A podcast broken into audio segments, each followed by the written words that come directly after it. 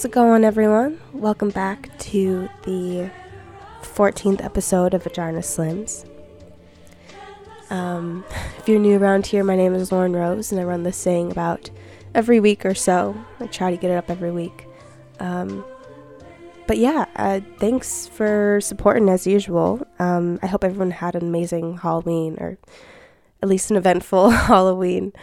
Um, I've just been swamped with school stuff, but I was trying to think of some songs that I can come back with that really were expressive and stuff that I didn't just slap together because I like it, you know, things that kind of tied together that made sense, that um, expressed what I'm feeling right now. So, yeah, I guess that's what we do here. So I don't know uh, what else to say, but I'm just really happy this weekend because I saw some really great films. Um, on Friday, I went to the Uptown Theater with an old friend um, and a new friend.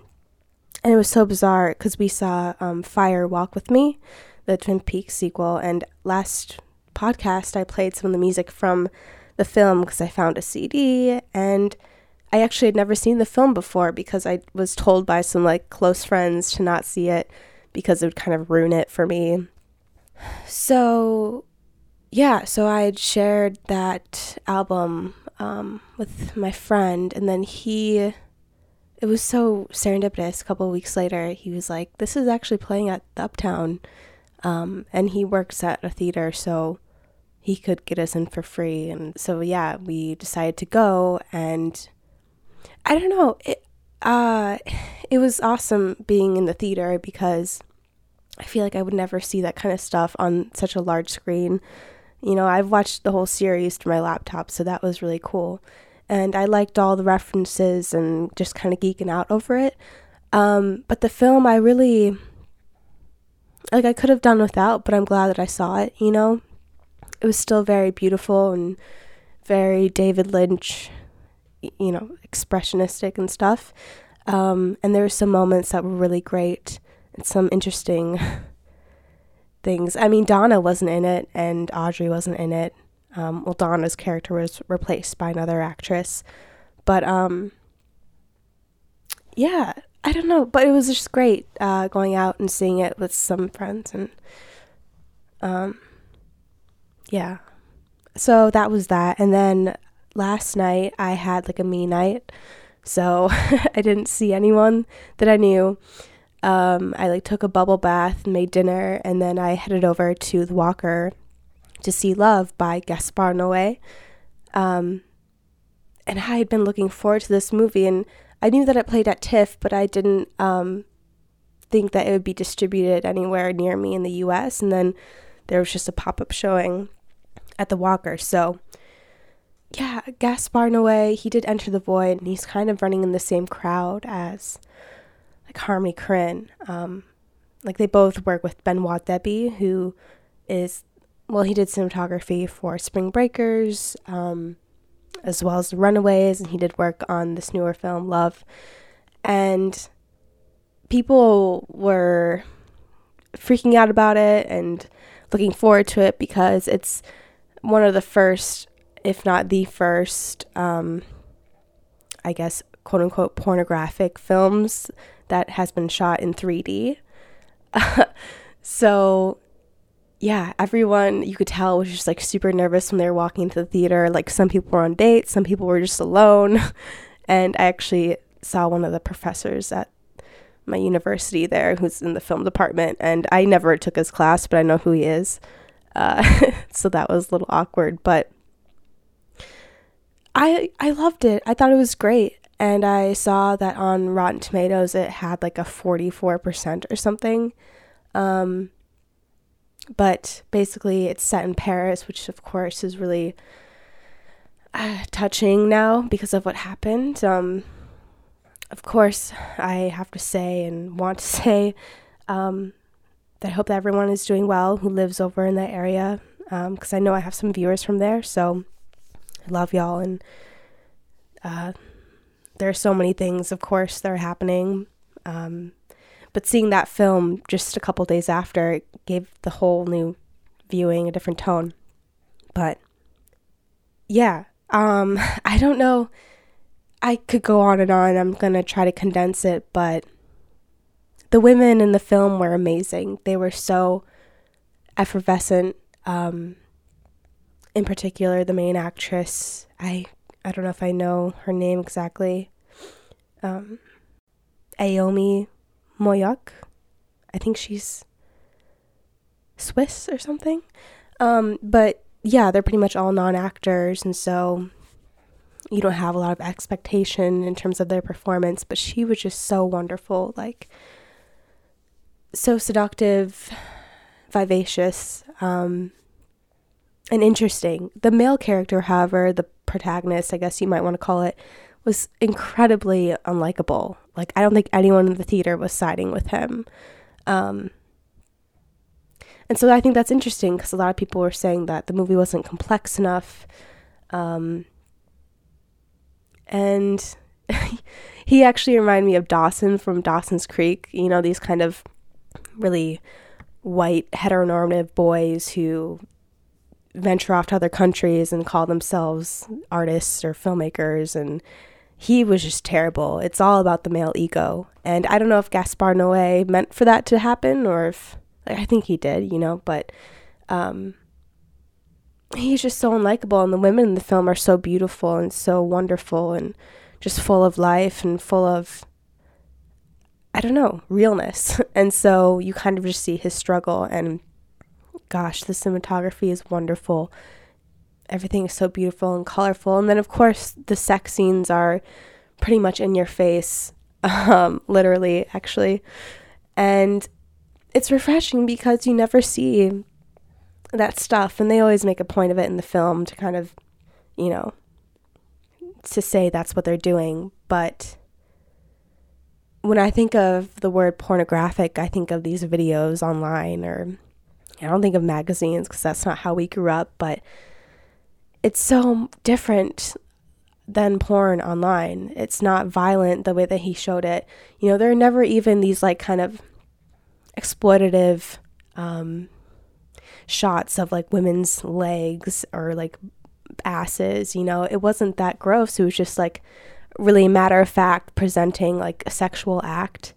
Um, and it is really heteronormative.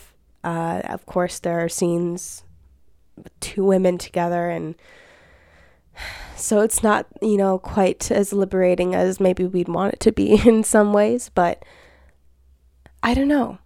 It was just really refreshing to see these kind of real acts on screen in your face um, you know, pubic hair and all. And of course, these women, and I don't know, maybe the guy, they're exceptionally beautiful, but um, I just think it's noteworthy. So I wanted to talk about it. So, yeah, we're going to start off with um, a song by David Bowie because he actually, jumping back, he was in the Twin Peaks prequel movie. He's in Fire Walk with Me, and I was just so surprised. He was only in for like a scene, but regardless, um, here is Lady Grinning Soul, a really sexy, wonderful song. Enjoy.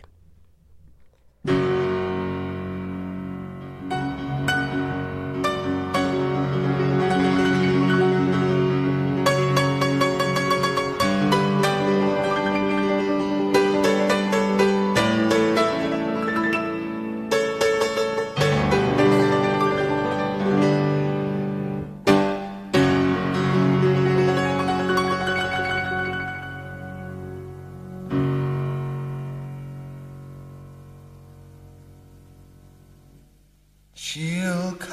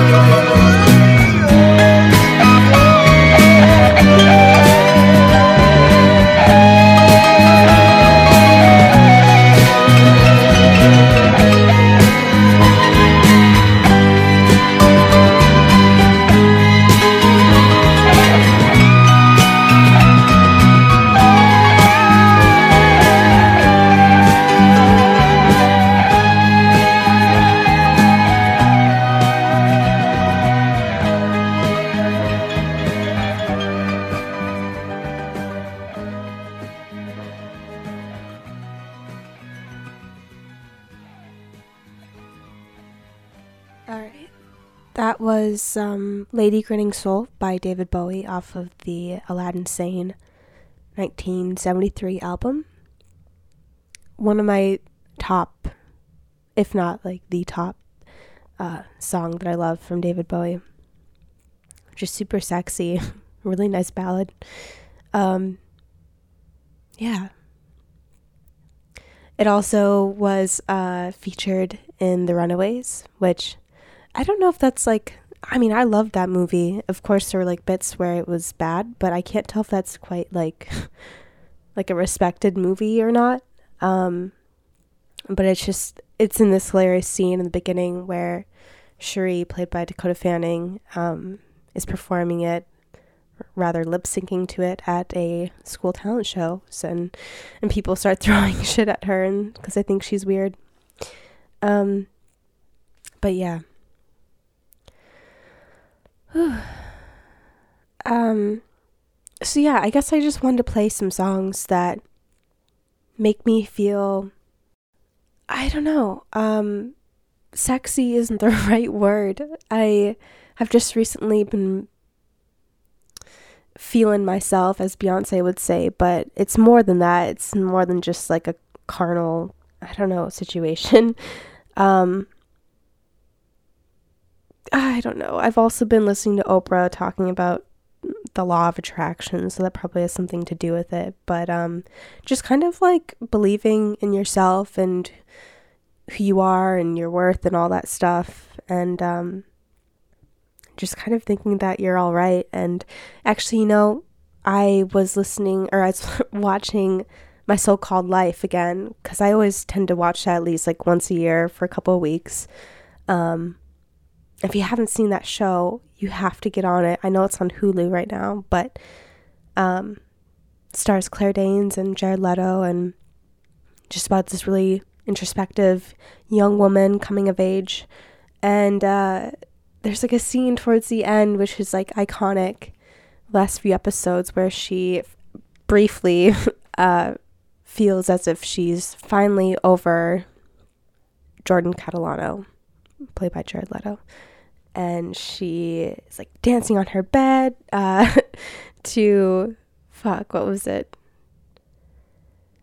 Blister in the sun by the violent femmes. Yeah it's amazing. And she just kind of wakes up one morning and she doesn't feel like crap anymore over someone or a situation. She's just full of pure like joy and ease. And that's how i've been feeling for a while now which is very uncharacteristic of me. So I'm just kind of rolling with that one. So we have two more songs coming up later, but before I play those, I want to um, just read some comments that I got from the last podcast and then maybe a couple questions. So, yeah.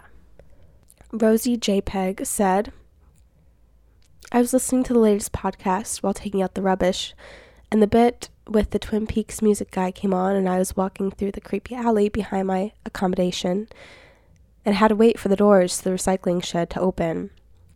It was super scary and atmospheric in an exciting, fun way. And after throwing the bag in, I ran out again. Weird little moment. I was also thinking of something Ross, I think, said about friendships not being stagnant and ever changing. Um, this girl who used to be a best friend has been making me feel like crap and keeps saying she wishes it was like school despite it being two years since it ended, and those words really resonated with me. Love. Yeah, you sound like you must be from a different country because nobody calls it rubbish or accommodation here. I think that's awesome. Um, but yeah, that podcast with Ross and Luke, it was kind of a shit show, but also I think it was really insightful. So I'm glad you um, thought about that. But yeah, it's weird. I I don't know. I've been missing my friends a lot because Ross moved to New York, and my friend Lucy's out there, and then Liz, who also made like a cameo in that podcast. Um, she went to Chicago and I've been trying to keep up with Luke here, and I feel like he's going to be going somewhere soon too. So, yeah, I mean, friendships do change, but I also feel like there are some, um, some friendships that go longer than you expect. but yeah, I mean, I've dealt with your kind of situation before at least once in my life, and I feel like I've talked about it before, but truly, like, do yourself a solid and just get out if she really makes you feel that bad. And I know it's tough, and you might not know what to do with yourself for a while, but I don't know. You can't just like spend your life or spend years of your life with um those kind of negative emotions around you. It's just not good. So I don't know. Keep on keeping on and thank you so much for your little story and comment. Let me see. Anonymous said, Hey Lauren, love your podcast. Um, I was just wondering, what's your all time favorite album of the Runaways? You made me want to listen to them again, and I noticed I don't actually own any of their albums. Which one should I get first? Lots of love, Olivia. Um, well, hey, Olivia. That's a good question. Because actually, the Runaways, they don't really have too many albums, and I feel like the albums that they do have have like significant hits. I think my favorite one is the 1976 release of the self titled album, The Runaways. Um, you know, that was the one with Cherry Bomb. But my favorite songs on there, if I haven't played them on here already, you should look them up. Um, but You Drive Me Wild is amazing. It's the second title. Um, is It Day or Night? Lovers is one of my favorites. Um, and then Dead End Justice, which is like amazing. so, yeah, but then once you're done with that, I mean, they're pretty concise albums because their songs are, often are very short. Um, aside from Dead End Justi- Justice, but then I'd go to just Queens of Noise, which was released a year later, 1977.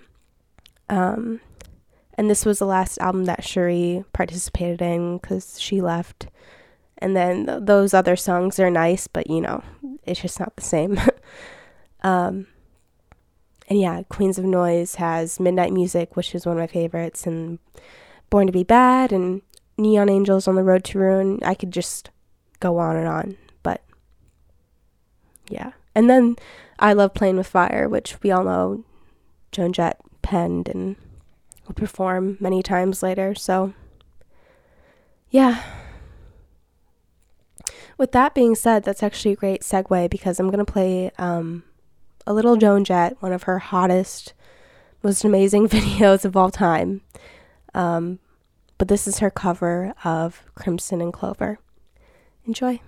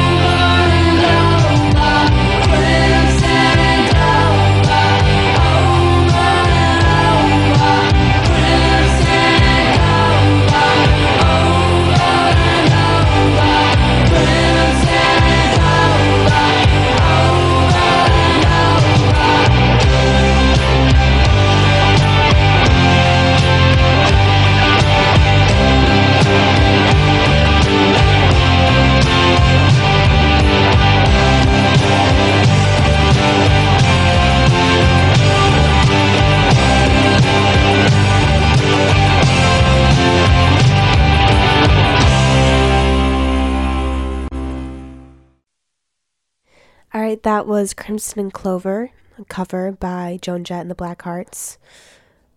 Such a friggin' babe, at least in that video. Um, actually, no, I, yeah, always kind of a babe. Um, it's kind of funny because this music video slash song slash getting to know the Runaways when I was in high school, I think it kind of made me cool. At least that sounds so dumb, but like, you know, in like a really self accepting kind of way. Like I kind of f- thought I was, you know, like their music made me feel cool. I, that's what I mean. And just empowered and just wild and free and all that stuff. I don't know, maybe I sound lame, but um yeah. Great song, great video. Um so I'm going to go on Instagram cuz I knew I had at least one question that I wanted to answer. Um Oh gosh. Lana Del Rey just uploaded a selfie. I she might take it down. But she looks so sad and beautiful. but uh, I heard that her and her boyfriend Francesco, or whatever the fuck his name is, they um broke up. So I don't know. Maybe it's trivial of me to like pry into that, but uh, that seems sad, and I think she could do better. So, um, moving on. Unfortunately, Katie said um, would love to know your thoughts on the Asino. Oh, sorry. Know your thoughts on Essena O'Neill and social media's impact on teens, perhaps in a podcast. Yeah. Um. So for those who aren't in the in the know, there was this. I think she was Australian blogger um, named Essena O'Neill, and she denounced the social media construct that we have and and talked about her experience and she's like so beautiful. It's funny because I actually had followed her um, a little bit before, not on Instagram but on YouTube because I'm low key interested in veganism. Um, not fully there yet, but so yeah, I knew about her and I can kind of see this coming, but basically she made a bunch of videos talking about how fake everything is and especially how um, Instagrammers and people, probably on YouTube too, are exploiting their viewers to get money and everything is contrived. And, um, you know, like I'm proud of her. And I think like where she's coming from is a very different angle. Um, you know, she's one of these insta famous people who takes beautiful photos of themselves or have have people take photos of them and you know, that's like a, a I don't know, maybe that is like the norm, but I feel like that's just a culture of people. Like not everyone is following these like models on Instagram and looking up to them, although I'm sure like they're a huge majority are, but what I'm trying to get at is that this problem isn't just in that area, you know? So I think her argument was valid and necessary because so many young girls, I feel, especially, don't know that YouTubers, Instagrammers, they are making bank off of these stupid like tea videos that they do. And I know because when I did YouTube, I would get those kind of messages from people wanting me to promote their like bullshit product for a couple hundred here and there. Um but at the same time, like I have friends on social media who are literally paying their college debt um, off with the work that they do, and they are enjoying it, and I feel like they're great people, and I feel like there's some room for, um, for, those kind of people in this industry to capitalize on it and make it a little more personal as well. Um, however, what I was trying to get to is that I feel like her situation is so like a top tier kind of situation for this issue. Um, you know, we're talking about people who look at these like social media girls or Instagrammers. Like, I need somebody who is going to be there for the girls who know that all that stuff is fake, but still feel crappy about themselves regardless. You know what I mean? Like, you know, when I see Kylie Jenner on Instagram, I know that she is extremely appropriative and, um, you know, promoting these dumb products. Yet at the same time, I'll like turn my phone around to my friend and be like, damn, her body, like, I'm so jealous. Like, I wish I had those curves. And it's just like insane because even though I'm so conscious of all of that, even with my like insider knowledge of being on social media and kind of knowing all the stuff that goes into it and how much of it is actually contrived, I'm still like under that spell and you know, it, it's just I feel like we need to dig deeper and I'm not here for people who are calling her out personally and her flaws and the way that she delivers her stuff because it's real and like when you go through that kind of awakening, you are going to be who you're going to be, you know. Um but yeah, like I said, I feel like there needs to be somebody who's going to be there for the young people of today who are struggling with knowing all this information already and still just being affected by it and still feeling like shit about themselves. So I don't know. That's rough. um Oh, gosh, everyone, I forgot, but I'm in the new issue of the Local Wolves magazine, so I'll leave that down below. But I did an interview about girl power um, because that's the theme of their issue, and um, yeah, I'll leave that down below. Okay, moving on. Last song I'm gonna play.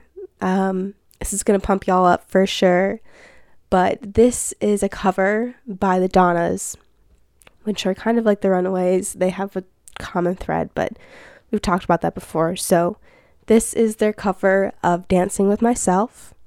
And um, they tweak some of the lyrics, which is even more amazing in this version. And yeah, this just gets me going every time. So I love y'all. Stay good. And um, I'll see you next week. Bye bye.